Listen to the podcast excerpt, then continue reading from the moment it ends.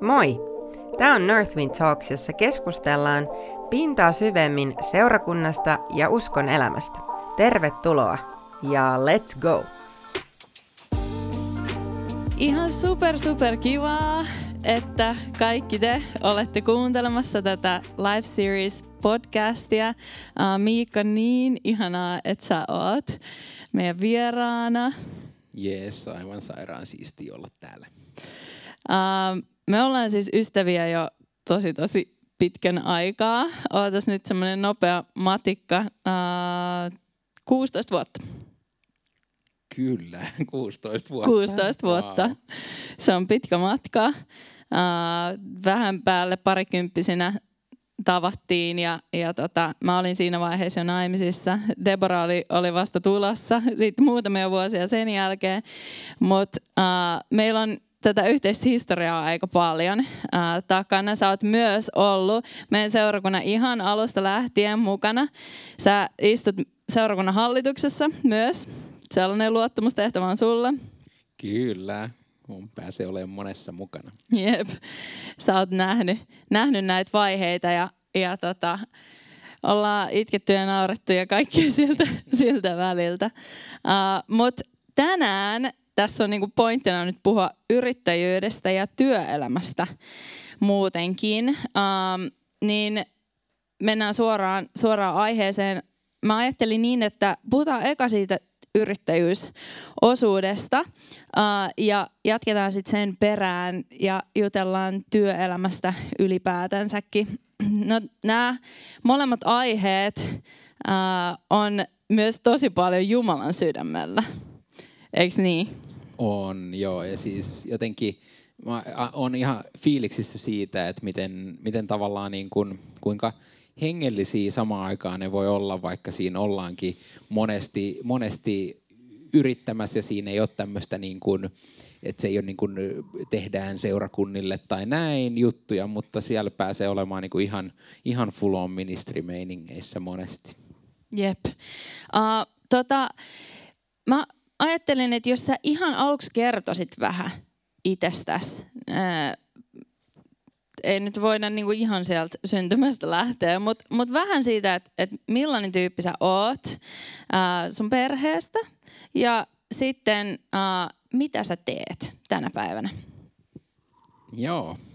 No siis mä oon uskovan perheen kasvatti niin sanotusti, että on tosi kiitollinen vanhemmille, että he on niin kuin tosi aikaisessa vaiheessa jo näitä nämä asiat tuonut tietoisuuteen ja joskus ensimmäisen uskonratkaisun tein joskus kuusivuotiaana, kun tota, äiti luki semmoista kristityn vaelluskirjaa ja sitten siinä oli joku tämmöinen vähän tiukempi paikka, paikka, paikka menossa ja sitten se huomasi, että mä olin hävinnyt jonnekin, me oltiin silloin meidän mökillä ja sitten se etti mua ympäri kämppää eikä meidän löytyy mistään. Sitten mä olin itse asiassa mennyt mun patjan, patjan alle sinne rukoilemaan ja pyytänyt Jumalalta syntejä anteeksi. Niin se oli se semmoinen ensimmäinen kerta kuusivuotiaana. Ja sitten siinä vähän tein, oli, oli niin kuin kaikkea lätkäjuttuja ja muita ja koko aika oli se tietoisuus siitä, että kuinka niin kuin Jumala, Jumala on siellä ja Jeesus pelastaa, mutta tavallaan se henkilökohtainen usko sitten tuli tuolla niin kuin, ehkä noin 15-vuotiaana.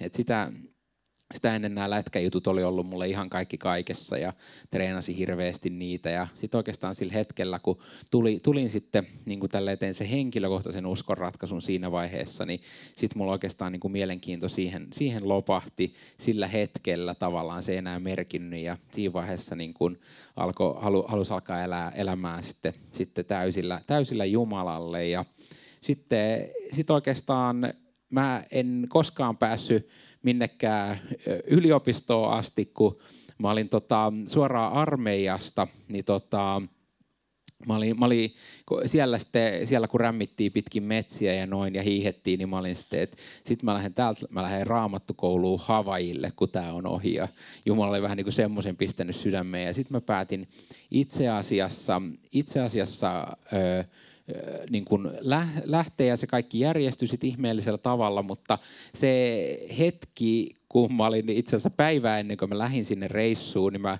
allekirjoitin veljen kanssa, me laitettiin meidän ensimmäinen yritys pystyyn, että veli rupesi hommia ja mä lähdin Havaille.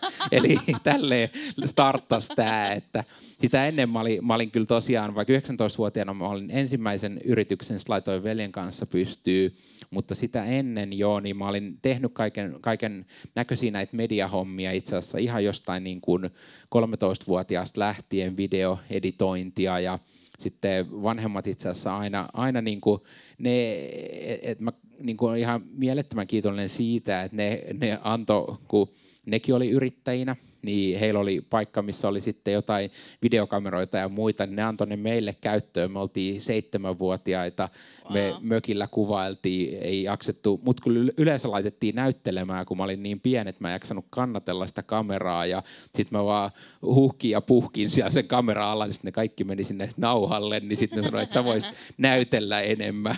Ja sitten tota, niin sitten sitä kautta oli tullut noin ja sitten mun itse asiassa veli ope, opetti, se, se alkoi koodaamaan itse 12-vuotiaana verkkosivuja ja alkoi tekemään wow. sitä työkseen 12-vuotiaana ja sitten silloin kun mä olin 13 se opetti mulle, kun sen piti ulkoistaa graafinen suunnittelu, kun se ei enää kerinnyt, kerinnyt tota, niin se ulkoisti ne pikkuveljelle 13, 13V.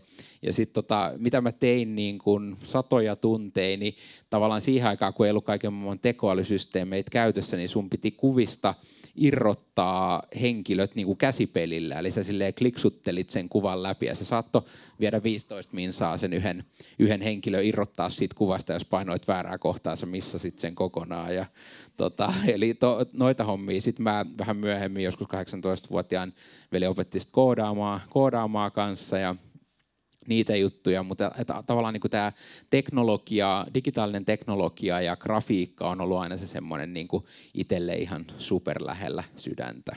Wow. No, äh, kerro vielä sun perheestä.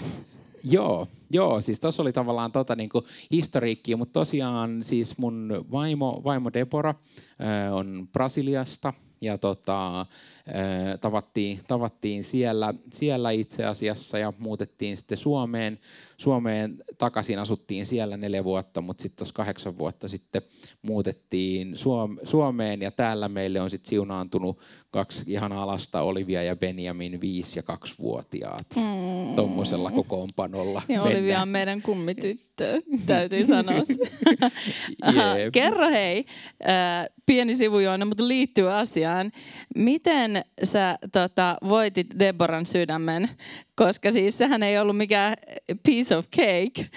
Deborah oli silleen, ei, ollut, ei ollut ihan lämmennyt idealle aluksi. Joo, siis se oli tälleen ja siinä piti ottaa niin kuin kaikki luovuus käyttöön ja jopa niin kuin yrityksen resurssit ja kaikki mahdollinen, koska tota, me, mä olin niin kuin mä olin nähnyt tavallaan tällaisia niin lähetysaiheisia kuvia, mitä yksi kaveri oli postannut sellaisesta aktiosta, mitä me oltiin, tehtiin niin kuin Suomen ja Brasilian välillä ja siellä näissä, itse asiassa näissä M18-aktioissa itse asiassa sitten tavattiin H. ja Saarankin kanssa uh-huh. sitten Andre ja Mesikin tapaisi, tapasi kyseisessä Jep, aktiossa. Oi, että on hyvä mennä niin. aktioihin.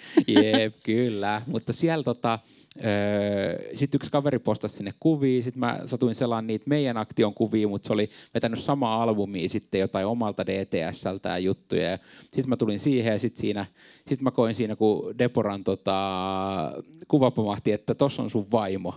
Ja sitten mä olin vaan, että ei vitsi, kiitos, kiitos Jeesus, koska ei, on, on.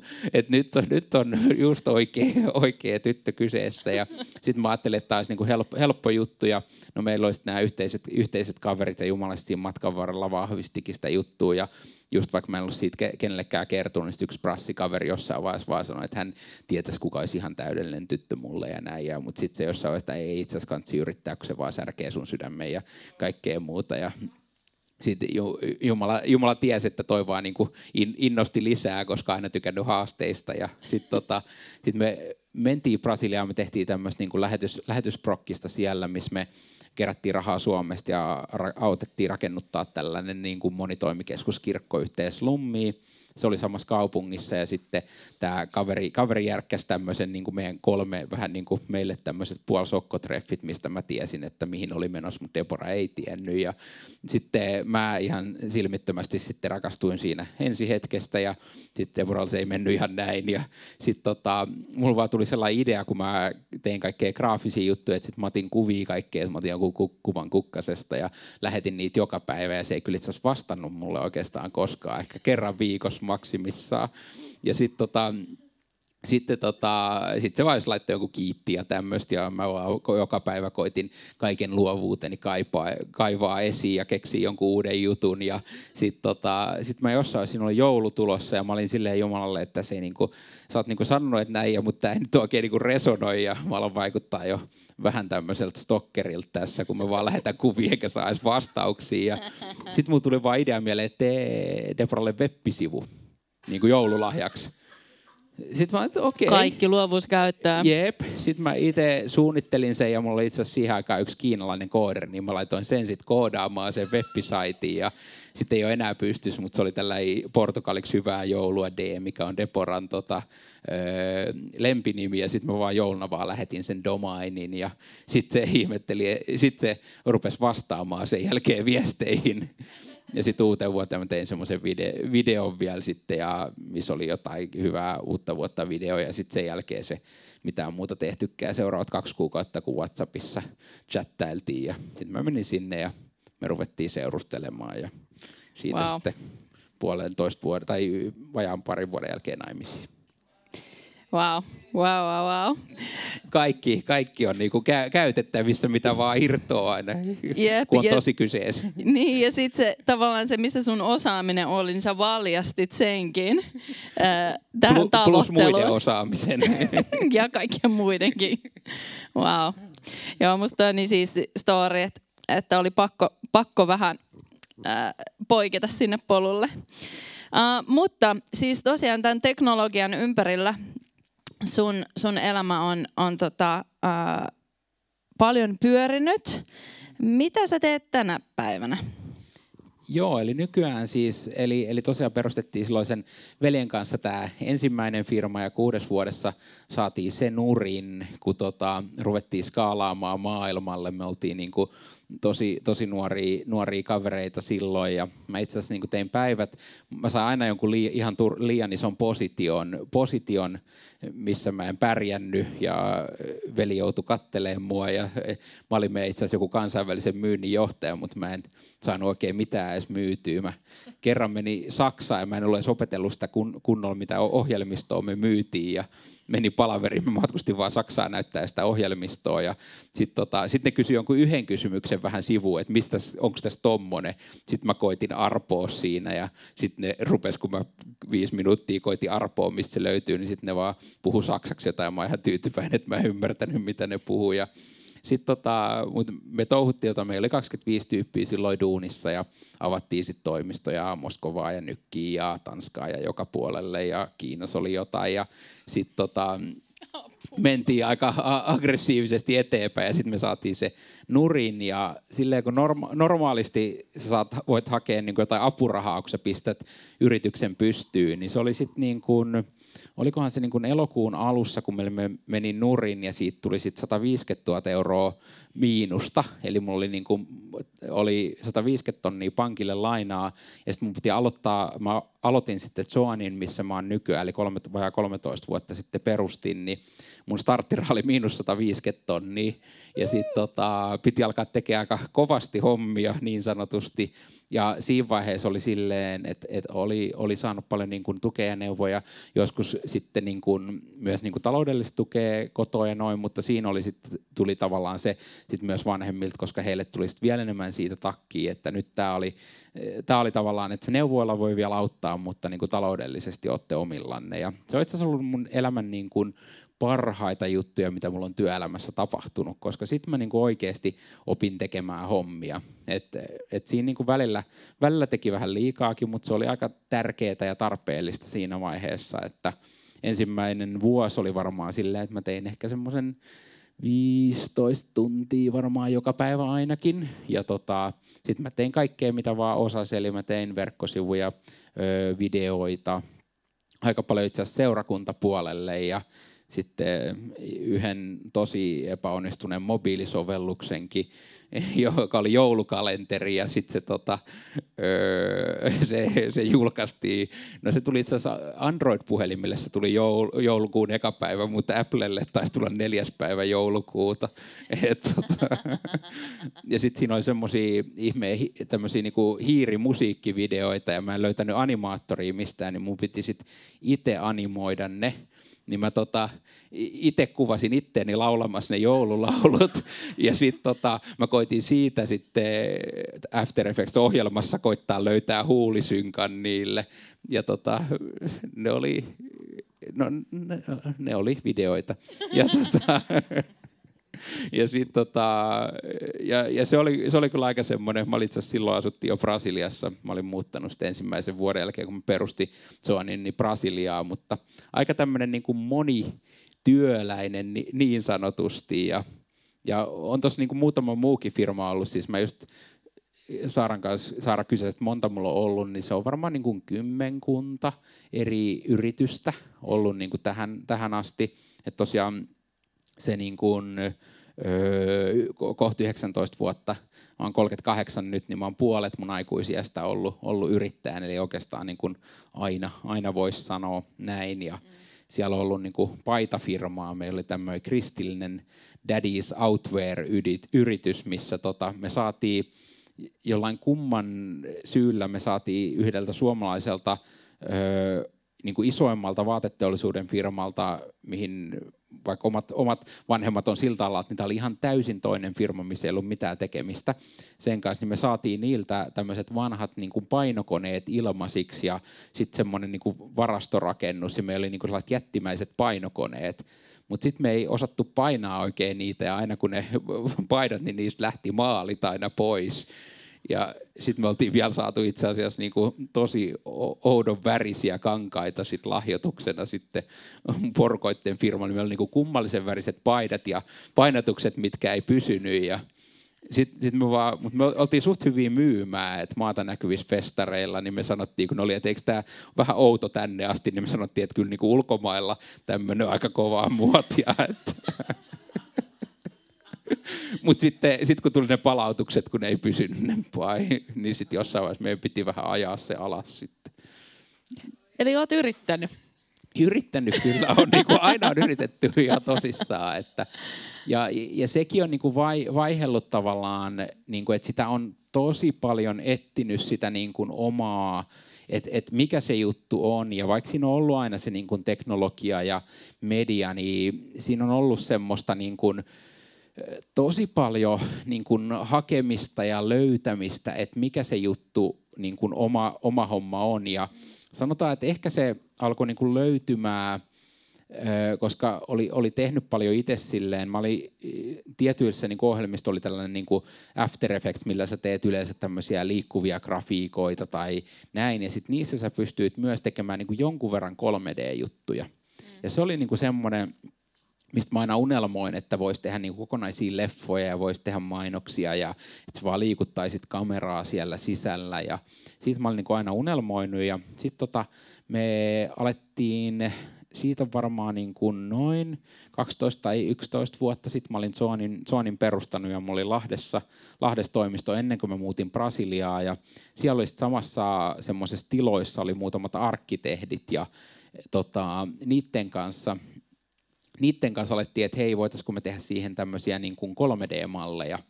Ja mä olin taas sit silloin veljen kanssa, kun meillä oli firma ollut pystyssä, niin mä olin muutaman kerran käynyt Kiinassa ja siellä olisi ollut tämmöisiä 3D, 3D-mallintajia, jotka osasivat tehdä niin kuin rakennusten 3D-malleja. Eli sitten mä äh, niin kuin varastin idean kiinalaisilta. Mä oon edelleen siitä aika ylpeä, kun ne aina pöllii usein ideoita länsimaista. Niin, wow. niin, niin tähän tiettyyn tuotteeseen tuli idea, lainattiin kiinalaisilta. Ja tota, niin sitten me tehtiin ne arkkitehdeille tosiaan. Ja tämäkin ensimmäinen ensimmäinen yritys, että pääosin niin web-sivuista tuli rahat ja sitten kun ensimmäinen niin 3D, kun alettiin tekemään, niin öö, mä sitten sovittiin hinnaksi 300 euroa, että tekee tota, mikä on aika alikanttia tällä hetkellä varmaan, niin kuin, tai siihen aikoihin niistä maksettiin varmaan 2000 euroa per kuva, niin mä osasin pyytää siitä 300 euroa. Ja sitten ne arkkitehdit sanoi, sitten mä olin sopinut kiinteän hinnan, 300 euroa, ja tota, sitten ne sanoivat, että saisiko itse asiassa kaksi kuvaa. Sitten mä, joo, joo, samaa hintaa menee kaksi kuvaa. Niin sitten mulle selvisi, että ne itse asiassa, kun mä olin, että mulle maksaa 200 euroa tehdä se kuva, niin siinä oli sen voittoja. En ollut tietenkään omaa työtäkään laskenut päälle, mutta sitten tota, sit olikin kaksi kuvaa, niin mä jouduin maksaa Kiinaan 400 euroa. Ja, eli mä tein 100 euroa tappiota siinä mun ensimmäisessä 3D, 3D-työssä. No siitä on sitten vähän opittu.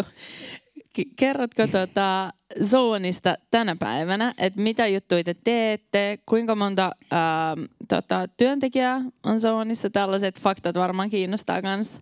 Ja jotain siisteempiä juttuja, mitä te olette nyt päässyt tekemään Joo. viime aikoina. Joo, no jon, jonkun verran ollaan noista ajoista tultu eteenpäin ja no siinäkin itse asiassa oli niin kuin aika, aika merkittävä tekijä, mikä itse asiassa mahdollisti sen kasvun myöhemmin. Mä asuin, asuttiin siellä Brasiliassa ja sitten me Deborah rahas mut jonkun kaveri, siellä oli niin kuin sen kaveri ja sen mies sitten oli tota, mentiin jonnekin dinnerille ja sitten ne tytöt jutteli siinä keskenään jotain ja sitten mä, tämä kaveri mä kysyi, että mitä hän tekee ja sitten se sanoi, että mä olin suurin piirtein ton niin kuin edelliset duunit oli ollut suurin piirtein toi epäonnistunut yksi 300 euron kuva. Niin sitten tota, oli tuossa muutama pieni juttu ollut välissä, mutta sitten tämä kaveri sanoi, että hän rakentaa tämmöistä niin kuin Brasilian yhtä suurimpia loma, lo, niin kuin saari, mistä voi ostaa, niin kuin, mihin pitää heli, voi tulla helikopterilla ja näin. Ja sitten mä sanoin, sitten se kysyi, että mitäs, mitäs sä teet? Ja sitten mä sanoin, että 3D-mallinnusta ja me voitaisiin mallintaa toi sun saari. Sitten se kysyi, että osaat sä mallintaa helikoptereita? Ja sitten mä sanoin, että joo, joo ne on ihan, niin kuin kyllähän niitä mallintaa. Ja, no sitten se itse asiassa se, se projekti oli sitten niinku aika niinku oikeastaan niinku koko Joanin historian kannalta semmoinen aika merkittävä, koska sitten jossain vaiheessa, kun siinä oli kiinalaiset mallintajat, minä Suomesta koitin koordinoida ja brasilialainen niinku, miljard, miljonääri, varmaan 10 tai 100 miljonääri asiakas, joka lenteli niillä helikoptereilla, niin sitten tota, tota, tota, sitten kun oli joku kierros 37 menossa niissä kuvissa ja alkoi olemaan, niin kuin, ei, ei, kun ei ollut 37, ehkä 27, mutta normaalisti noin pitäisi mennä noin viides kierroksessa, niin joku 27 kierrosta oli menossa. Mä olin, että nyt on pakko löytää brasilialaiset mallintajat tai muuten mä en saa tätä projektia maaliin. Ja sitten mä löysin sieltä tyyppejä ja ne oli niin kuin suomalaiseen palkkatasoon nähden, niin siihen aikaan niille niin kuin tosi hyvä palkka oli 20 prosenttia siitä. Sitten me tehtiin ja tuli parempaa, parempaa jälkeä kuin mitä aikana oli tehty Kiinassa. Sitten mä tajusin, että hetkinen. Sitten me mentiin Suomeen, Suomeen sit myymään näitä niin uudestaan niin kuin brasilialaisten mallintajien tekemiä palveluita. Ja sitten sit oikeastaan niin kuin siinä lähti, me saatiin tosi nopeasti varmat ja ilmariset kiinteistöasiakkaiksi ja öö, niin kuin tosi, tosi makeit prokkiksi. Ja sitten sitten se on niin kuin johtanut, sitten tuli nämä niin kuin mukaan ja virtuaalitapahtumat. Ja no, nykyään meitä on vähän reilu 70 duunissa. Meillä on niin kuin, Soanilla on sit sen lisäksi, että on niin kuin Soan, mikä tekee tämmöisiä niin, kuin, niin sanottuja P2P-hommia, eli, eli tehdään niin kuin yritykselle niiden tämmöisiä virtuaalimaailmapresenssejä. Niin siellä esim. meidän no isoimpana asiakkaana meillä on Nike, tämä niin kuin kansainvälinen Nike. Sen lisäksi me tehdään niille tota, kansainväli- kansainväliselle tiimille juttuja, niin me tehdään niiden Pohjois-Amerikalle, niiden Aasialle, niiden Euroopalle. Sitten me tehdään niin kuin Meta, mikä on entinen Facebook. Ollaan tehty Amazonille juttuja. Sitten on mutta oikeastaan, ja Suomesta Nokia, Helsinki, Finnair, niin kuin aika, aika lailla kaikki nämä tämmöiset, mitä nyt on Suomessa melkein niin kuin, mistä, mistä on aina unelmoitu, niin kaikille niille, mutta tehdään niin kuin maailman isoimmille firmoille tämmöisiä virtuaalipresenssijuttuja tällä hetkellä. Eli toi on niin kuin se studiojuttu. Mm-hmm. No sitten tota, pandemia-aikana meille siitä syntyi tämmöinen niin ensimmäinen tytäryritys, eli sitten tämmöinen Burst, joka sitten taas tekee niin kuin urheilu- ja musiikkipuolen juttuja. Meillä on siinä semmoinen kymmenenhenkinen tiimi, mikä on ihan oma yrityksensä Zonin alla. Ja sitten sit on tämmöinen Cornerstone, mikä on meidän oma tämmöinen peli, NFT, virtuaali, virtuaali öö, niin kuin Digital Collectibles, NFT-lähtö, eli tämmöinen niin tosi tulevaisuuden juttu. Siinä on 15 tyyppiä, se on oma, oma yrityksensä ja sitten me on just, just perustettu tämmöinen niin kuin, ö, kulttuuriperin perimään liittyvä niin kuin heritage, että me ruvetaan mallintamaan erilaisia kulttuuriperintölokaatioita ja lisenssoimaan niitä sitten kouluille ja, kouluille ja museoille. Ja... Wow. Wow. Siitä epäonnistuneesta kuvamallinnuksesta, josta maksoit itse, niin matka on sitten jatkunut näiden vuosien ajan tähän pisteeseen, että sä oot päässyt tekemään tavallaan ne jutut, mistä aina haaveilit, että pääsit, että toi olisi niin kuin kova juttu ja sä oot saanut tehdä niitä. no täyttääkö se sitä sydämen niin kuin suurinta tarvetta siellä, kun tavallaan pääsee sinne, mistä on, mistä on unelmoinut. Ja tähän liittyy myös se kysymys niin kuin Jumalan äänen kuulemisesta ää, tällä matkalla. Kyllä se täyttää siksi loppuillaksi, niin kuin, kun sä oot saanut sen uuden asiakkaan. Eli, eli tavallaan totta kai siitä tulee mahtava fiilis, mutta just se, että sit koittaa seuraava päivä ja yhtäkkiä se on kohta taas niin kuin sitä samaa työtä. Mutta et tavallaan, että jos sillä koittaisi itseään täyttää, niin ei, ei se tule tavallaan niin kuin hyvin, hyvin käymään siinä – et mä oon paljon, paljon nähnyt niin kuin ihmisiä, ihmisiä ympärillä, jotka kans on tehnyt niin kuin tosi makeita juttuja ja ne on aivan, aivan tyhjänä siitä, että kun on vaan pomppinut ja mennyt kohti jotain ja unelmoinut tiettyjä juttuja, mutta koska niille ei, niille ei ole, ole, ole sitten niin kuin uskoa tai oikeaa merkitystä elämässä, niin sit se on aina vaan se, sä koetat mennä seuraavaa, kunnes jossain vaiheessa se tie loppuu kesken, että ei ole enää mihin hypä, niin kuin enää isompaa juttua, mihin hypätä, ja sitten sit ne on ihan hukassa.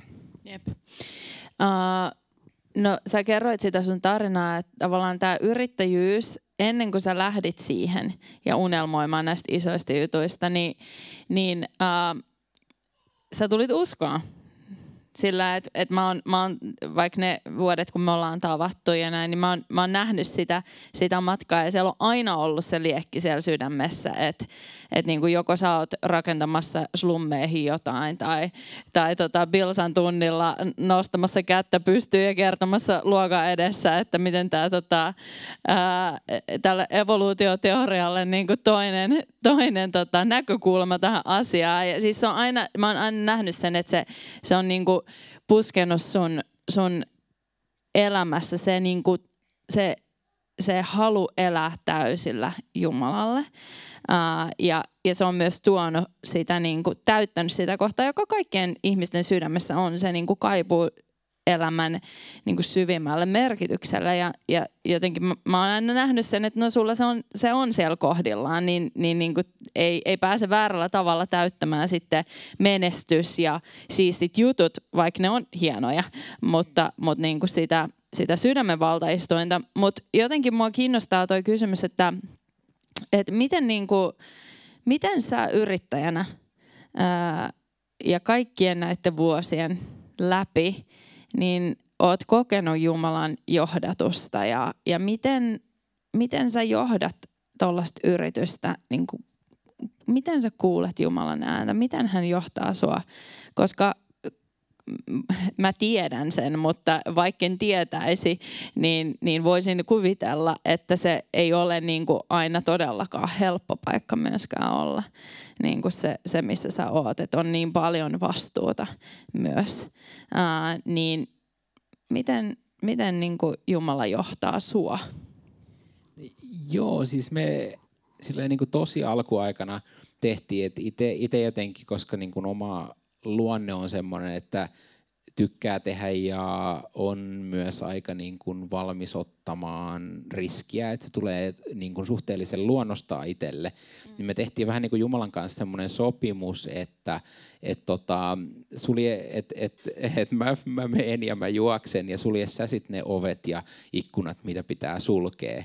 Et se on ehkä se voi olla välillä niin kuin raskaa, raskaampi tie siinä mielessä, että se voisi olla optimoidumpaa välillä sitä, että välillä pitää tosiaan niin kuin, vähän hakata päätä sitten seinään. Ja, ja kyllä se, niin kuin, se on niin kuin mahtavaa jotenkin Jumalassa, että kyllä se niin kuin, pitää huolen, että se ei päästä tavallaan, että et Jumalalla on niin paljon keinoja, keinoja sit siihen pistää myös niin kalibroida, kalibroida sit tarpeen tullen sitä, koska se on niin tietyllä tavalla vähän koko ajan sellaista, että olla niin kuin sekulaarimaailmassa yrittäjänä, niin se, siellä on niin kuin koko ajan, ja, ja se mikä tekee siitä monesti just niin kuin vaikeaa, että sä, että se tietyllä tavalla se niin kuin magneetti vetää koko aika semmoiseen suuntaan, missä tulee semmoisia projekteja, mihin ei välttämättä niin kuin haluaisi lähteä, tai tulee tilaisuuksia, missä voi hieman mennä harmaalle alueelle jossain tai tehdä kompromisseja. Ja, ja sitten, niin kuin, mutta mut, mut sekin on niin kuin mageeta, missä et, et, et se on niin kuin mageeta, että Jumala tosiaan se, et, et sillä on niinku keinot, että välillä ja sit se on ehkä semmoinen, mitä mä tuossa niinku viime aikoina on rukoillut Jumalalta, että, niinku, että olisi niinku mageeta oppia olemaan riippuvainen susta silloin, kun ei ole niin kova paine päällä. Wow, toi on niin, toi on niin tärkeä pointti. Mm. Koska se on paljon vaikeampaa. Et koska se ei, ole, se ei ole niin vaikeaa olla riippuvainen Jumalasta, kun ö, firman pankkitili on ihan liian alhaalla tai sulla on joku tosi kiperä tilanne töissä, mihin sä et niin kun tiedä itse vastausta ja sä tarvit niihin Jumalaa, niin se ei, silloin ei ole niin vaikeaa olla Jumalasta riippuvainen ihan päinvastoin, sulla on koko ajan se niin kuin mielessä. Mutta tavallaan, että miten silloin, kun itse asiassa, että et Jumala pystyisi, silloin kun Jumala siunaakin merkittävästi, niin miten silloin on aivan yhtä riippuvainen. Ja se on semmoista, mitä koittaa, haluaisi niin kuin opetella ja että Jumala voisi opettaa. Wow, ihan superhyvä. Mä vielä palaan tuohon, mitä sä sanoit äsken, että, että oot sä joutunut myös tekemään vaikeita päätöksiä silleen, että, että sä oot kokenut, että Jumala on puhunut sulle. Että tämä itse asiassa on ei. Tai tämä on joo, mutta ei näytä olevan resursseja siihen tai tuntuu hullulta niin kuin lähteä, niin, niin oot sä joutunut tällaisiin tilanteisiin silleen, että sä oot kuullut, että isä on puhunut sulle ja sit sun on pitänyt vähän niin kuin hypätä? On ja siis on, on ollut niin kuin tosi, on, on ollut paljon semmoisia niin pieniä juttuja, mutta sitten on ollut muutamia niin kuin tosi tosi isoja, mikä itselle vaikka oli just niin kuin kun pandemia alkoi esimerkiksi. Ja siinä oli sitten se, että meidän niin kuin päähommat oli, oli sitä ennen, että me tehtiin just näille virtuaalilaseille juttuja museoihin, tapahtumiin, showroomeihin. Ja se niin kuin to, tosi niin kuin kirkkaasti tuli silmien eteen, että, että tämä tulee olemaan vuoden tai useita vuosia silleen, että kukaan ei halua julkisessa paikassa laittaa mitään laseja päähän. Eli se, millä me tehdään niin kuin pääosa meidän liiketoiminnasta, niin tulee, tulee menemään täysin. Ja sitten samaan aikaan koki, että nyt pitää tehdä niin kuin tosi merkittävä, merkittävä muut, niin kuin muutos koko meidän, niin kuin mennä ympärimme koko meidän liiketoiminnassa, kutsutaan pivotoinniksi tässä niin kuin liike-elämässä, että lähet niin kuin, teet tosi radikaalin suunnanmuutoksen. Ja, ja siinä hetkessä meillä sitten syntyi nämä virtuaalikonsertit ja siinä öö, me tehtiin sitten se, semmoinen JVGn vappukonsertti ja sitten tota, siinä oli niinku tosi, se oli niinku tosi monimutkainen kokonaisuus, koska me vuokrattiin kattilahalli. kokonaisuudessaan rakennettiin sinne tämmöiset green screenit, mikä oli joku olikohan se 12 vai 14 metriä leveä, mutta niin kuin se oli siihen aikaan Suomen niin kuin suurin, että öö, et, et saadaan, no mä myöhemmin sanoin, että se oli sen takia, että saatiin ne etäisyydet, mutta itse asiassa me rakennettiin Suomen suurin vaan, että voi sanoa, että on Suomen suurin. tota, Sitten myöhemmin se kääntyi tarina siihen, että on pandemia etäisyydet kunnossa ja se toimi. Tota, Mutta sitten meidän piti, piti tehdä se päätös. Kattilhalli, silloin olisi niin kuin normaalisti päivähintaa oli, oli niin kuin, nyt en muista, mutta että se ku, niin kuin kuukausivuokra olisi varmaan joku 45 tonnia. Ja sitten tota, kun mä soitin sinne, mulla tuli vaan sellainen olo, että siellä pitäisi järkätä tämä. Ja mä soitin sitten sinne ja kysyin, että hei, että mä olisin vuokraamassa tätä kokonaan, niin mitä, mikä on kuukausvuokra? Sitten se oli A niin, että oltiin 2020, A niin, että 2021 ei kun nytte. Sitten se on silleen, että no, no mitä sä maksat ja et, et koska kukaan ei tietenkään olisi mitään event venueita vuokrannut siihen aikaan, niin sitten mä sanoin, että mä en muista, oliko se nyt kolme vai viisi tonnia, mutta se oli niin kuin siitä koko kuukaudesta. Sitten sanoin, ota pois. Ja me saatiin se niin kuin johonkin, siis tavallaan niin kuin joku 5 prosenttia tai öö, tai 10, 10 prosenttia siitä, mitä se normaalisti olisi koko kuukausivuokra. Ja sitten tehtiin ne kaikki systeemit ja noin.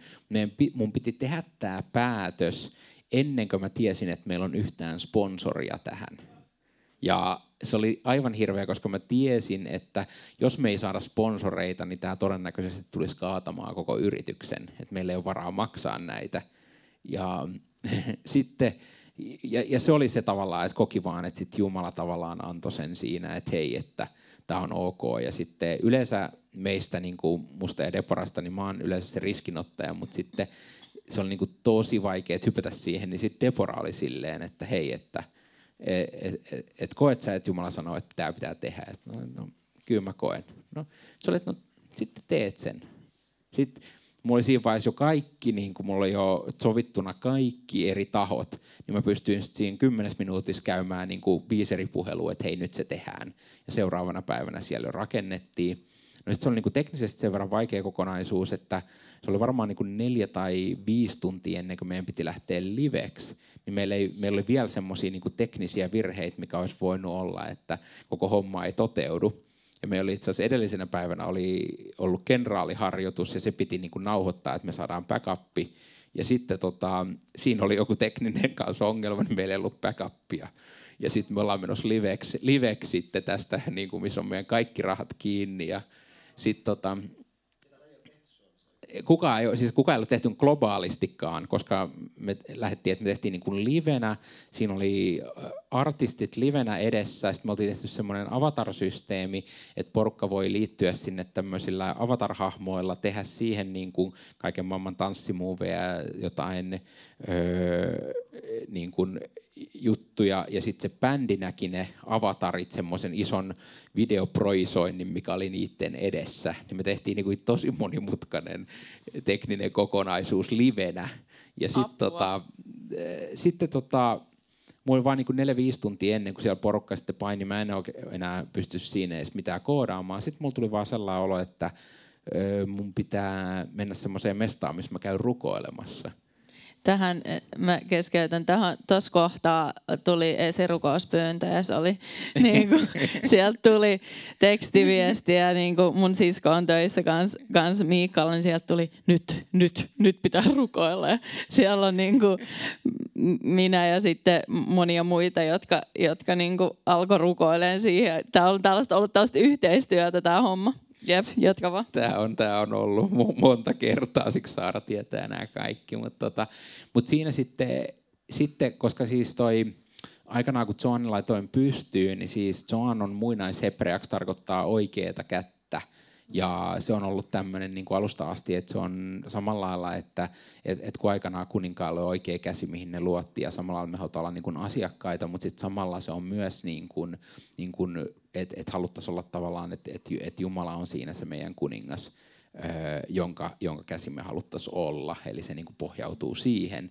Sitten mä olin menossa sinne niin kuin rukousmestaan, missä mä käyn, ja mä niin kuin vaan otan päivän jakeen, ja sitten se oli just joku tämmöinen, että minä vahvistan sinun oikein kätesi. Ja, et, Se oli vaan ihan, ihan, ihan crazy siinä. Ja sitten mä niinku menin sinne ja sitten sit mä olin silleen vaan, että tavallaan, että mulle, mulle on niinku ihan, että tämä yritys on sun, sä oot, sä oot tämän niinku mut kutsunut tähän, niin jos mun pitää lähteä, että konsertti ei toimi ja sitten pitää lähteä Afrikkaan lähetystyöhön, niin mä oon ihan fine senkin kanssa. Ja sitten, ja itse asiassa olisi varmaan ollut parempi lähteä Afrikkaan, jos tota, ei olisi toiminut. Mulla itse asiassa kehitetty jo tämmöinen, mä, mä en tiedä voinko paljastaa sitä mun salanimeä, että jos me joskus tarvii ottaa se käyttöön, niin Brasiliassa Miguel Rodriguez jossain pienessä rantakahvilassa tarjoilemassa espressoja. Nyt te tiedätte, mistä etsiä sitten. Mutta mut sitten sit sieltä tuli takas pari tuntia ennen saatiin, saatiin jotenkin niin ne hommat toimimaan.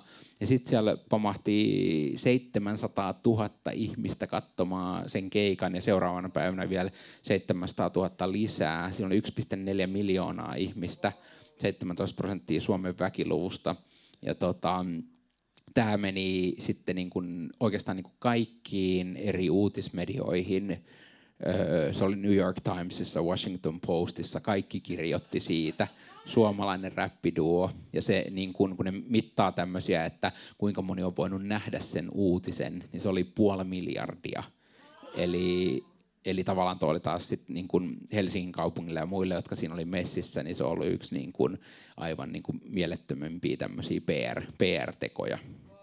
Come on. Ja tuossa niin näkee sen, sen matkan, että miten sä kävelet kuunnellen Jumalan ääntä. Tuossa samassa setissä sä myös soitit Holle ja sanoit, että meillä on nyt tällainen mesta vuokrattuna, että, että teidän tarvii tehdä nyt ainakin, mitä sä sanoit, 50, 40, en muista, mutta jotain tosi isoa. 20 levyä. Et meillä on täällä parhaimmat äänentoistot. Nämä systeemit on nyt, että nyt tulkaa ja tehkää. Että et me tarvitaan ainakin 20 levyä lisää. Ja mehän tehtiin, me tehtiin alttarit lähti sieltä, siellä tehtiin ekat alttarit. Uh, itse asiassa se on hauska juttu, koska Northwindin ihan ensimmäinen musavideo on tehty Kattilahallissa. Jep. Jep, silloin 2017 ja me rukoiltiin silloin, mä muistan, me rukoiltiin, että et niinku tämä paikka, isä sun käyttää.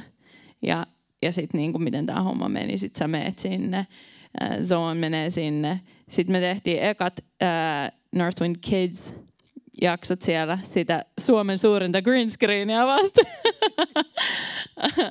ja musa, äh, musa-juttuja, niin ylistys, ylistyssettejä tehtiin useita siellä. Äh, ja ja se niin kuin mahdollisti sen, että sä otit ton uskon hypyn. Jep, ja toi niin kuin, tavallaan niin kuin huomannut vaan sen, että se, se mitä se niin kuin yrittäjyys kristittynä vaatii, niin se ei ole niinkään ne niin kuin taidot ja ne, koska Jumala katsoo vaan sydämeen.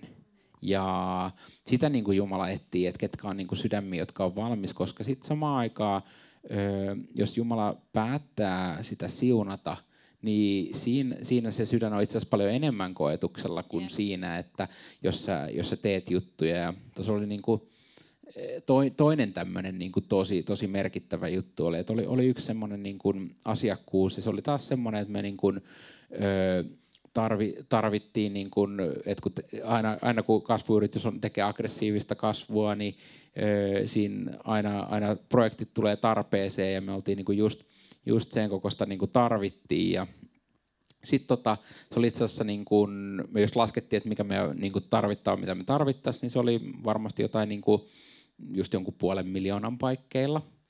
Sitten meillä on tulossa niin puolen miljoonan projekti, ja sitten mä vaan koen, että Jumala sanoo, että te ei tuu ottaa.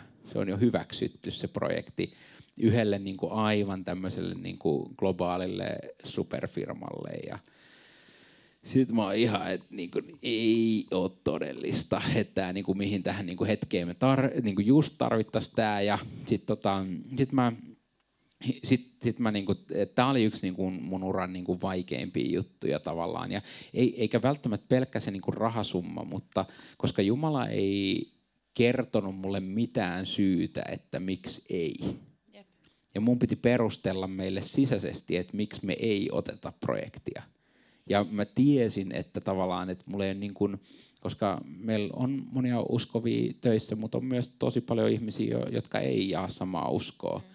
Niin se, että mä jouduin selittämään sitä tyypeille ja ne oli niin kuin, siinä oli niin kuin monia kyyneliä monelta puolelta ja näin ja tosi vaikeita keskusteluja ja mun piti vaan että sanoa, että näin vaan nyt niin kuin me ei, mä en tiedä miksi, mutta me ei oteta tätä.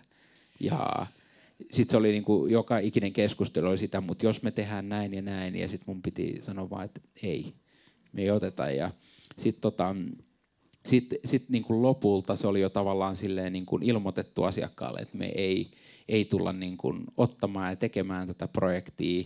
Ja sitten sit siinä tavallaan oli sit niin kuin matkan varrella selvinnyt, että siinä oli, oli tavallaan, että et siinä oli ollut semmoista niin kuin harmaan alueen toimintaa semmoiselta niin kolmannelta osapuolelta, mikä olisi itse asiassa voitu niin kuin nähdä niin kuin, ö, ihan, ihan laillisestikin niin kuin merkittäväksi jutuksi. Tämä selvisi vasta myöhemmin. Ja et, et, et Jumala tuli ja niin kuin varjeli siltä.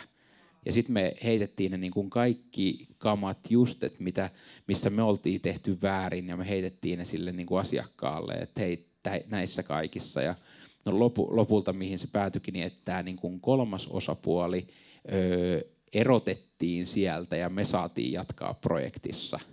Ja sitten se tuli. Wow. wow. Mutta tavallaan niin tuossa hetkessä, kun sun pitää sanoa silloin, kun sulla on just joku tietty, mitä sä tarvitset, niin silloin sä sanotkin ei sille. Niin, ja, ja se, että kun monesti et ajattelee, että no Jumala anna perusteet, mutta ei Jumala velkaa meille niitä perusteita. Tuo on niin tärkeä pointti. Äh, hän on meidän Herra, eikä toisinpäin. Kyllä, ja et ei, ei just näin, että me voidaan niin kuin että et me vaaditaan tai meillä on oikeus vaatia vaan, koska ja se on, se on niinku just samantyyppistä kuin niinku rakastava tai isä, isä tai äiti, niin tavallaan on niinku paljon juttuja, että lapsilleen öö, niin kuin joku juttu, että se tietää, että se ei ole hyväksi tai se voi olla vaarallista ja siksi se niin kuin sanoo, ja jos pitäisi niin kuin joka ikinen juttu aina sitten selittää, mm. joskus se vaan, niin kuin, että se on tärkeämpää oppia luottamaan, kun tietää, että miksei yes. välttämättä kansi hellalle painaa kättä, Tuo on niin tärkeä. Päällä. Ja jotenkin se historian rakentaminen Jumalan kanssa. Että ei hän ensimmäisenä sysää sulle tollasta, niin kuin, että nyt sun pitää ilman perusteita kieltäytyä puolen miljoonan niin kuin työtarjouksesta, kun sitä tarvisi ihan sikana. Että eihän se ensimmäisenä tule. Että se on se historia Jumalan kanssa, että sä oot pysynyt uskollisena sille, mitä hän sanoo niissä pienissä asioissa. Ja tämä vie mun ajatukset seuraavan kysymykseen ja, ja mä mietin sellaista, että, että tota, mitä sinä työnantajana arvostat työntekijästä. Et nyt jos puhutaan tästä työmaailmasta ja työelämästä muutenkin, joka koskettaa meitä kaikkia uh, ihmisiä aikuisiässä, niin, niin, niin kuin, minkälaisia asioita sä just niitä tavallaan, niitä pieniä, olla uskollinen niissä pienissä, niin mitä, mitä sä näet työnantajana, että on sellaisia asioita, mitä sä arvostat työntekijöissä? Joo, no siis se niin kuin, et, et se on tosi mielenkiintoista, että miten meillä niin kuin itse asiassa seurakunnassa ja raamatussa on niin kuin annettu ohjeet semmoiseen niin kuin supertyöntekijän formaattiin. Että E, et just tämä, oliko se nyt, nyt mä jätin puhelimeni tonne. Niin Kolossalaiskirjeessä jep, kolmas luku taitaa jep, kolmas 23 taisi olla se, että et, et minkä ikinä sä teet, niin tee, tee se kuin Herralle. Ja tavallaan jos sillä, että me annetaan parhaamme osaamisemme mukaan ollaan motivoituneita ja halutaan niin kuin parasta sille yritykselle – niin sillä pääsee niin kuin tosi pitkälle. Koska niin kuin monesti se tilanne, tilanne on se, että meidän niin kuin kulttuuri on rakennettu niin, että et, et sä koitat, niin kuin, mitä mä tästä itselle saan. Et mulla on niin kuin tosi usein keskusteluja, tai no ei onne, onneksi ei tosi usein, välillä on keskusteluja, missä joku tulee vaikka pyytämään palkankorotusta öö, sillä, että se ei ole esimerkiksi tehnyt mä oon antanut, me ollaan käy, käyty jotain juttuja yhdessä läpi ja on sovittu ja sitten niitä ei ole tehty ja sitten sama tyyppi voi tulla pyytämään palkankorotusta – niin se on niin kuin jotenkin vaan niin kuin työnantaja jotenkin niin absurdi tavallaan, että et, et jopa niin kuin, öö, siinä, siinä hetkessä, jossa mihin varmasti niin kun sä teet hyvin, hyvin työs ja näin, niin sä oot niin täysin, täysin sen palk, palkkas ansainnut ja näin.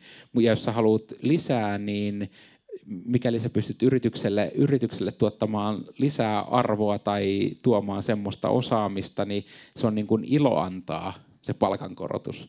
Mutta sitten se, että tavallaan, että jos ei ole saatu edellisiäkään hoidettua ja sitten, niin siinä on ta- jotain niin kuin tosi vinksallaan. Mm. Okei, okay, eli tällainen niin kuin, sanoisin, että itse asiassa Jeesushan näytti tosi upean esimerkin siitä jopa niin kuin johtamisesta, että, että hän pesi opetuslasten jalat. Se oli hyvin palvelevaa hänen niin kuin, johtajuus. Mm. Uh, ja mä kuulen, kun sä puhut just se, että, että sä voit palvella siinä yrityksessä, jossa sä oot työntekijänä ja ottaa siitä omistajuutta, eikä, eikä niin, että miettii vaan, että mitä, mitä tämä niinku mulle on, vaan mitä minä voin tuoda tähän, miten mä voin niinku lisätä arvoa sillä, mitä minulla on tälle yritykselle. Mm. Joo, eli, eli just, just näin tavallaan se, että öö, niin kun, mikäli niin kun, niin kun avoin kommunikointi siitä, että tavallaan se niin kun, rehellisyys ja olla tavallaan luotettava ja motivoitunut ja valmis oppimaan, niin sillä pääsee niin kuin äärimmäisen pitkälle. Eli se, että just, että jos on, monesti tulee jotain uusia asioita ja sitten mun mielestä niin kun työnantajan pitää vähän miettiä, että jos se sanoo silleen, että tulit, tulit eilen tämmöiseen positioon ja opettele koodaamaan huomiseen mennessä, niin sit siinä on ehkä vähän jo jotain niin kuin työnantajassa, mutta, mutta tavallaan se, että hei, meillä on niin tämmöinen juttu, mitä me tarvittaisiin, niin sitten jo, jo se, että siihen vastaa, että hei, että tosi niin kuin mielenkiintoista. Mä en osaa tota, mutta mä tosi mielellään opettelen. Yeah. Niin se, että on niin kuin valmis, valmis tavallaan niin kuin versus se asenne, että no, mä en osaa, niin en mä pysty tekemään tota. Niin tavallaan siinä on niin kuin todella radikaali ero siihen, että miten se näyttäytyy ja ju, just silloin, kun on työntekijänä, koska työnantajana sä oot yleensä aina niin kuin kiireinen niin monien asioiden keskellä. Ja sä annat niin kun, ö, tehtäviä eteenpäin, että sä toivot, että joku ottaa niistä vastuun ja kantaa sen, ja jos ei saa tehtyä, ilmoittaa ajoissa, että et vaikka hei, että tämä oli semmoinen, että mihin nyt niin kun, mä oon koittanut nyt niin käydä kaiken informaation läpi, mutta tämä on selkeästi semmoinen, mihin mä tarvisin jonkun apua. Mm. Niin senkin ilmoittaminen, ei, se ei ole ongelma, että ei vaikka osaa sitä, mutta se, että sitten niinku viikon päästä selviää, että öö, et no en mä kyllä oikein nyt pystynyt tekemään sitä, kun se ei oikein ole tätä mun osaamisaluetta ja sulle selvii, että joku on viikon, viikon sitten niinku ollut tekemättä mitään. Mm.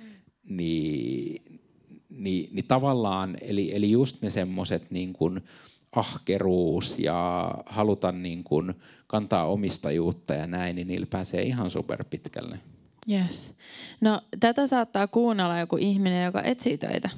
Hmm. Tai ehkä tässä huoneessakin on ihmisiä, jotka, jotka haluaisi työpaikan, niin minkälaisia vinkkejä sulla on työnantajana, kun sä oot haastatellut tosi monia ihmisiä, ää, niin kuin työ, työhaastattelun pitänyt monille hmm. ihmisille, niin minkälaisia juttuja on, olisi niin kuin hyvä ottaa siinä huomioon, kun, kun hakee töitä? No se on varmasti niin kuin ihan ensin ennen kuin lähtee hakemaan edes sitä töitä, että tavallaan miettii se, että niin kuin, olisiko se työpaikka semmoinen, missä niin kuin, mitä haluaa tehdä. Ja aina meillä ei ole niin kuin, luksusta, luksusta valita sitä ja joskus pitää niin kuin, ö, tehdä jotain työtä, mikä ei ole niin just se, mitä haluaa, mutta sitten, sitten yrittää esimerkiksi, jos, jos meillä on se niin kuin unelmien ala tai koittaisi löytää tai just se, että mihin kokee semmoista niin kuin vetoa, niin okei. Voi hakea sinne, sinne toki niin kuin suoraan, mutta jos ei se ole mahdollista, niin sitten tehdä jotain muuta sillä aikaa, mikä ei välttämättä ole niin luovuutta ja ö, energiaa vievää, jotta sä voit sitten kohti sitä unelmien työtä tavallaan opiskella tai oppia. Mutta se, että sitten tavallaan kun tulee se niin kuin H-hetki, että sä ootkin siinä haastattelussa semmoiseen työhön, minkä sä niin kuin ehdottomasti haluut, niin siinä tavallaan se, että sä näytät sen, kuinka paljon sitä niin kuin halutaan, Eli mä katon kyllä sitä vähän, että kuinka paljon siinä on sopivaa hullun kiiltoa silmissä. Et meillä on kaveri saanut niin kuin työpaikan siinä, että se Eh, kävi, se, se tuli sanomaan sitten, että hän, hän oli ollut tuossa ulkona ja hän ei viittinyt tulla mulle juttelemaan ennen kuin se oli edes hakenut töihin. Että hän on täällä käynyt katsoa jo, missä tämä toimisto on ja miten hänen niin kuin, työmatkat tähän. Ja tämä on niin kuin, se paikka, missä hän haluaa olla hommissa. Niin sitten mä että okei, sopivaa hullun kiiltoa löytyy, niin kuin, että sä tosiaan haluisit tänne. Ja sitten yleensä ne, yleensä ne niin kuin, että on tehnyt kotiläksyt siinä, että et, et mitä se tavallaan työ vaatii tai se positio. Ja niin kuin, et, et koska sitten jos tulee tavallaan siihen, öö, pääsee siihen haastatteluun juuri sille alalle, mitä on niin kuin haluumassa, niin silloin kannattaisi just olla tavallaan, että on koti, kotiläksyt tehtynä ja se niin kuin oikea, oikea into. Ja joskus se kotiläksyt voi olla ihan niin kuin semmoista, ne voi olla niin kuin eri juttuja, pieniä juttuja. Meillä on vähän tämmöinen mustavalkoinen ö, pukukoodi esimerkiksi ö, Joanilla. Se ei ole mitenkään virallinen. Ö, mulle vaikuttaa pikkasen, että kun joku tulee työhaastatteluun, mä, mä näen heti, että siellä on niin kuin meidän verkkosivut käyty läpi, on katsottu vähän videoita, jos, jos joku tulee samoissa niin kuin neutraaleissa asussa ja se mulle pikkasen osoittaa, että et, et, et se, ei, se ei tarkoita sitä, etteikö voisi palkata, mutta se on se semmoinen pien siihen niin kuin lisää. Sitten sit tavallaan tuossa niin omalla alalla mä niin kuin kysyn, yleensä niin kuin yksi kysymys mulla, niin kuin, mikä melkein eniten merkitsee, on silleen, että hei, tämä mitä sä teet, niin tavallaan, että onko tämä että mites, mites sä niinku, tavallaan, että onko tämä niinku kuinka passion juttu sulle. Sitten siihen tulee vähän niinku erilaisia, eli jos, sul tulee, jos, jos mulle tulee sitten niinku tyyppi, vaikka se on 3D-mallintaja, ja sitten se sanoo, että no, en mä tiedä, mä nyt koulussa on opetellut tätä, mutta mä kyllä on tosi innoissaan niin frisbee-golfista ja se on niin kuin, ja sitten silmät syttyy, kun se kertoo siitä. Niin mä oon vähän silleen, että Mutta sitten kun mä kuulen sen, että No joo, no itse asiassa on kyllä mulle kanssa niinku harrastus, että mä opettelen näitä kaikki uusia plug, plug, plugineja ja opettelen, että miten näitä käytetään niinku vapaa-ajalle. Tämä nyt vähän menee kaikki ristiin. Sitten mä oon silleen, että no niin, laitetaanko nimi tähän kohtaan. Ja, ja, ja tavallaan niin kuin joku niin kuin, tavallaan niin kuin palkkaneuvottelukin, se ei niin kuin tarkoita se, että sit, sit se on niin kuin tärkeä tietää, että mikä se niin kuin palkkatasoon, koska sitten se tietyllä tavalla, kun sanelee, että kun löytyy se kandidaatti, joka on silleen, että hei, tuossa niin kuin mätsää nuo jutut, niin sitten yleensä se vähän niin kuin ratkaisee se, että, no, että kun kysytään, että no minkä tyyppistä palkkatasoa. Ja harvoin siinä, että se menee niin kuin merkittävästi, se, että se menee överiksi, että ei ole niin kuin selvitetty, että mitä semmoisesta positiosta, että sanotaan, että jos se on niin kuin 3000 niin kuin keskitaso ja sitten sä oot silleen, että no mä kyllä niin ja puoli tonnia olisi ihan kiva, niin sitten sit se menee vähän niin kuin yli. Mutta sanotaan, että se on se niin kuin kolme, kolme tonnia siinä se perus ja sitten sä sanotkin, että no kyllä mä niin kuin, tota, odottaisin tästä 3800 tai niin, niin, niin sit, ja jos se on ollut niin kuin tosi hyvä matchi, niin sitten sä yleensä kyllä niin kuin koitat saada sen toimimaan. Yeah. Öö, ja sitten no, joskus tulee sit niitä, koska sekin on huono, jos se on sit silleen, että no kyllä mä nyt, jos mä nyt 1200 saisin, niin sekin, jos se on niinku sairaan hyvä, niin no sit sä oot niinku saman tien, että, niinku, et no ehkä me nyt voidaan katsoa sit vähän joku vähän joku nyt, että et, et, mutta mut se tavallaan osoittaa myös siitä, että ei oikein tunne omaa arvoaan öö, ja tiedä, että mitä niistä hommista maksetaan. Mm. Eli, mutta se kaikki menee siihen niin kuin kotiläksyihin, että tavallaan selvittää ja ne kaikki löytyy internetistä, niin kuin tuommoiset palkkatasot ja muut, niin se ei, se ei vaadi muuta kuin, että tekee kotiläksyt kunnolla, niin mä uskon, että pystyy olemaan aika kovassa tikissä niin sanotusti työhaastattelussa. Tästä oli ihan superhyviä vinkkejä. Eli kun tekee kotiläksyt, ää, näyttää sen, että oikeasti haluaa, niin, niin sillä pääsee jo pitkälle.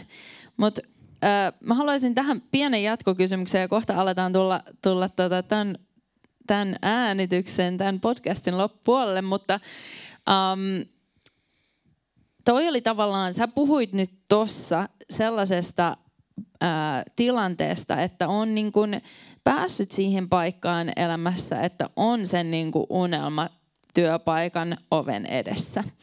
Mutta mut tota, tämä ei niinku yleensä ole se ensimmäinen askel. Sitten mä haluaisin kysyä, että mitä sä ajattelet tästä niinku vallitsevasta kulttuurista, jossa, jossa niinku on, on tämmöinen aika yleinen slogan ää, tota, oikein monilla huulilla ää, tänä päivänä, ja se on se, että do whatever makes you happy. Ää, niin, niin mitä sä niinku ajattelet työnantajana ää, ja myös työntekijänä itse ää, tästä tuosta sloganista ja mikä sen niin kuin, se, se kuoppa siinä oikein sit on?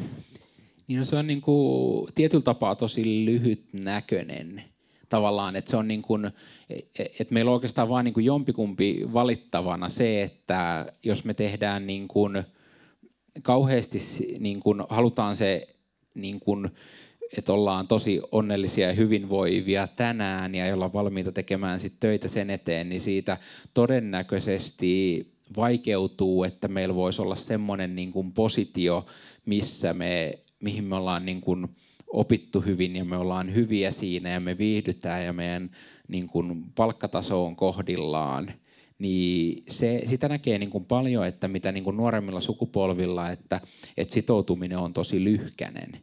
Niin minkä se sitten tavallaan tekee, että varsinkin jos niin kuin hypätään ihan, ihan niin kuin alalta toiselle.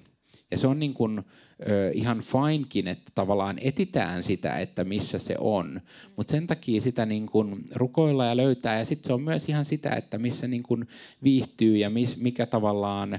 Ö, mikä olisi semmoista, mä aina koitan miettiä sitä, että mikä olisi semmoista työtä, mitä tekisi, vaikka ei saisi palkkaa. Ja koska sitten niin tulee, että koska on sitten yrittäjänä tai siellä töissä, niin sitä vaan tosi paljon sitä aikaa tulee, kun se ei ihan tunnu, tunnu niin kuin hauskimmalta ja aamulla ei huvittaisi lähteä, vaan olisi kivempi kääntää kylkeä. Vaan sitten Onko me... sulla vielä sellaista niin kuin sun työnkuvassa, että, että on sellaista, että että tekisin mieluummin jotain muuta.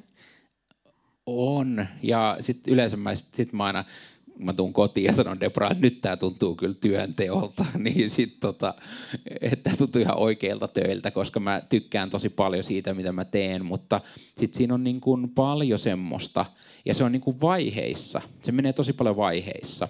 Että sulla voi olla, niin kun, voi olla vaikka kolme kuukautta tai vuoskin joskus, että sä pääset niin kun just tekemään sitä, mikä vaan niin kun resonoi ja on tosi siistiä ja makeita, makeita juttui. Mutta sitten saattaa tulla taas niin kun jakso, missä sä yhtäkkiä joudut vaikka oppimaan jotain tosi paljon uutta ja se tuntuu tosi paljon hankalammalta ja raskaammalta.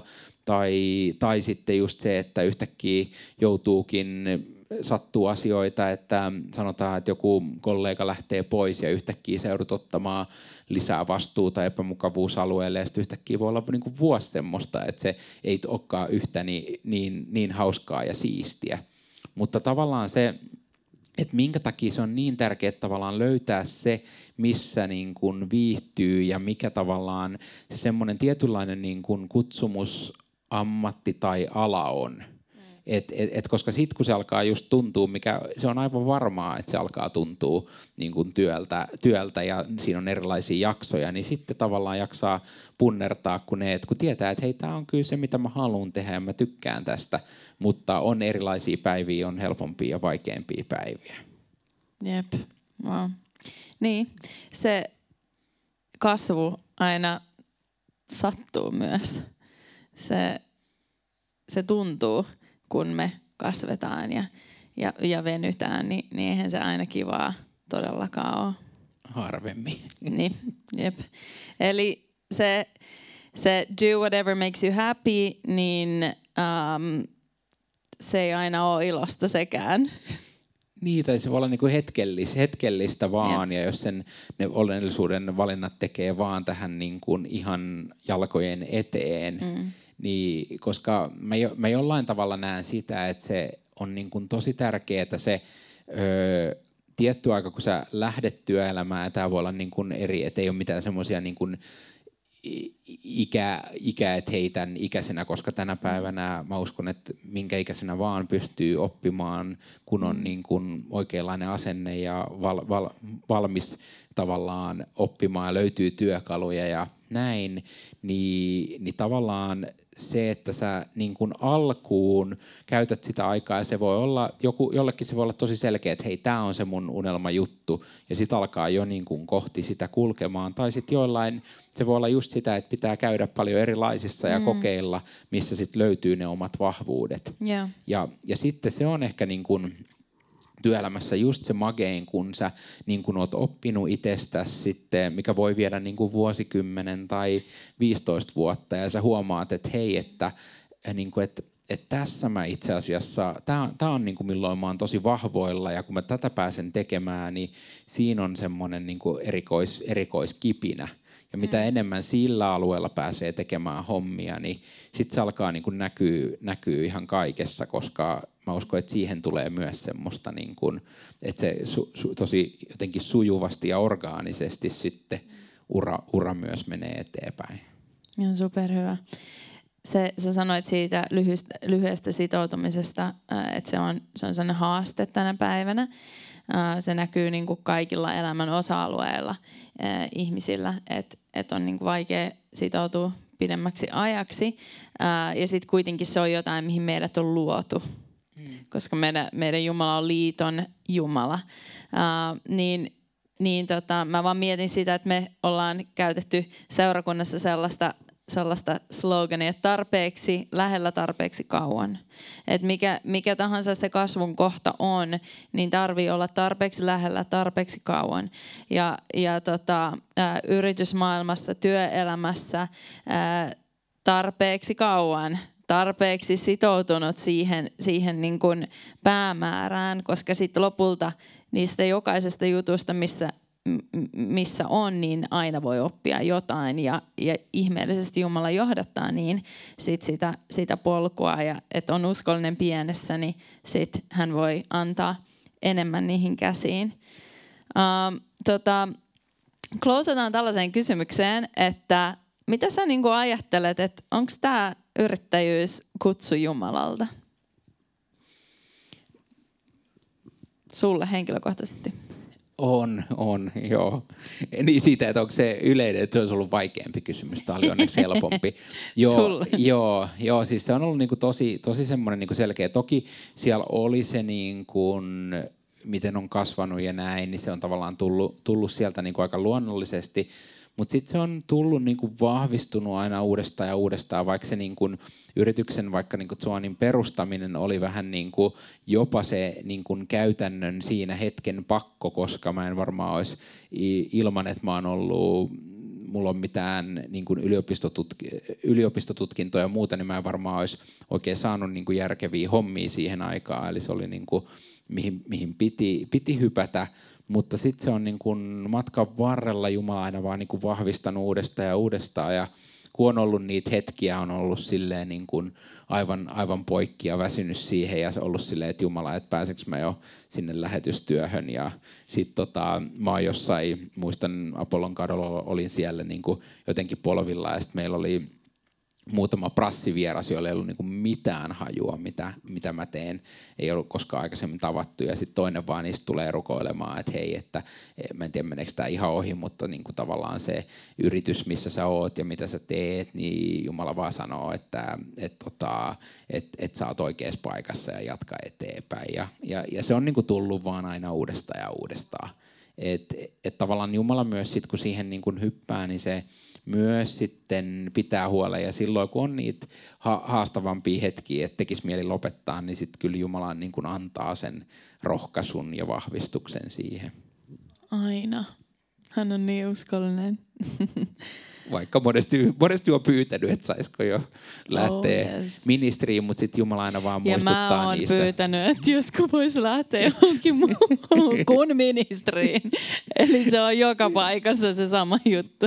Se on joka paikassa, ja, ja, mutta mut Jumala sitten niin kuin siinä muistuttaa, että kuinka tärkeä se ministeri on ja mä jotenkin niin kuin koen tosi syvää intohimoa sitä kohden, että miten me kristittyinä voidaan työelämässä olla vaikuttamassa ja läsnä. Ja mä jotenkin unelmoin niin kuin siitä päivästä, että miten kristityt on ne tyypit, jotka saa ne ylennykset ja saa ne palkankorotukset sen takia, koska ne on, ne on niitä motivoituneimpia, ne on niitä, jotka tulee niille pomoille ja sanoo, että hei, niin onko sulla joku vaikea juttu, niin mä voin, te- mä voin hoitaa sen, tai kyllä sä niin voit, voit luottaa ja voi luottaa sanaa, ja tavallaan, että ne on niitä niin parhaimpia työntekijöitä, että ihan silloin, kun nämä niin kuin, Daniel ja sen frendit oli siellä vieraan, vieraan vallan ympäröimässä, niin niitä niin kuin nostettiin, vaikka ne vetikin, vetikin vähän niin kuin eri, eri sapuskaa. Niin. Ihan super hyvä, että sä nostit ton pointin. Se, että miten me palvellaan, miten meidän elämällä me, me, me loistetaan siellä, missä, missä me ollaan. Kerro vielä viimeisenä, sitten me lopetetaan, mä lupaan. Mut sul, sulta on niin ihana kysellä näitä kaikkia, kaikkia juttuja. Uh, mistä sä unelmoit? Niin kuin, mistä sä unelmoit, että sä voit vielä niin kuin, tiedät, päästä tekemään uh, zoonin kautta ja, ja, ja sen kautta, mihin Jumala on sua kutsunut? Onko joku sellainen juttu, tästä me ei edes puhuttu aiemmin, tämä on tällainen bonari? No nyt mulla niinku tosi paljon sykkii sydämellä semmoinen – yhden, näistä projekteista kautta, mitä tehdään, niin luoda siitä semmoinen niin kuin, tietynlainen niin kuin, rakkauskirje Jumalan luomakuntaa kohtaan, mutta silleen, että se saa niin kuin massiivisen mainstream-distribuution – että se menisi jostain HBOsta ulos tai Netflixistä ja se, se tavallaan, että sit voi vaan niin kuin myhäillä, että se on niin hienosti rakennettu sinne sisään, että se johdattaa ihmisiä, vaikka se menisi tuommoisesta niin täysin niin kuin sekulaarimediasta mediasta läpi. Ja, ja siihen on nyt niin kuin juttuja, juttuja, mitä rake, rakennellaan parasta aikaa, niin mä jotenkin niin kuin unelmoin siitä, että pääsee näkemään, näkemään sen, että niin kuin sekulaarimediasta menee läpi tuommoinen niin kuin, hyvin tämmöinen niin kuin nar, niin kuin mitä Narnia on ollut, niin saman, samantyyppistä tietyllä tavalla. Wow.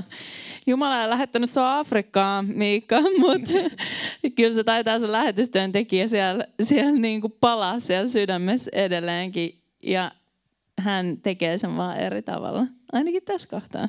Just Who näin. knows, missä vielä joku päivä, mutta Oikeasti kiitos niin, niin, niin paljon. Tämä sun, sun koko elämä, sun koko tarina, olisi niin paljon vielä lisää. Meidän pitää ehkä tehdä part two. Jep, voidaan vetää toinen season.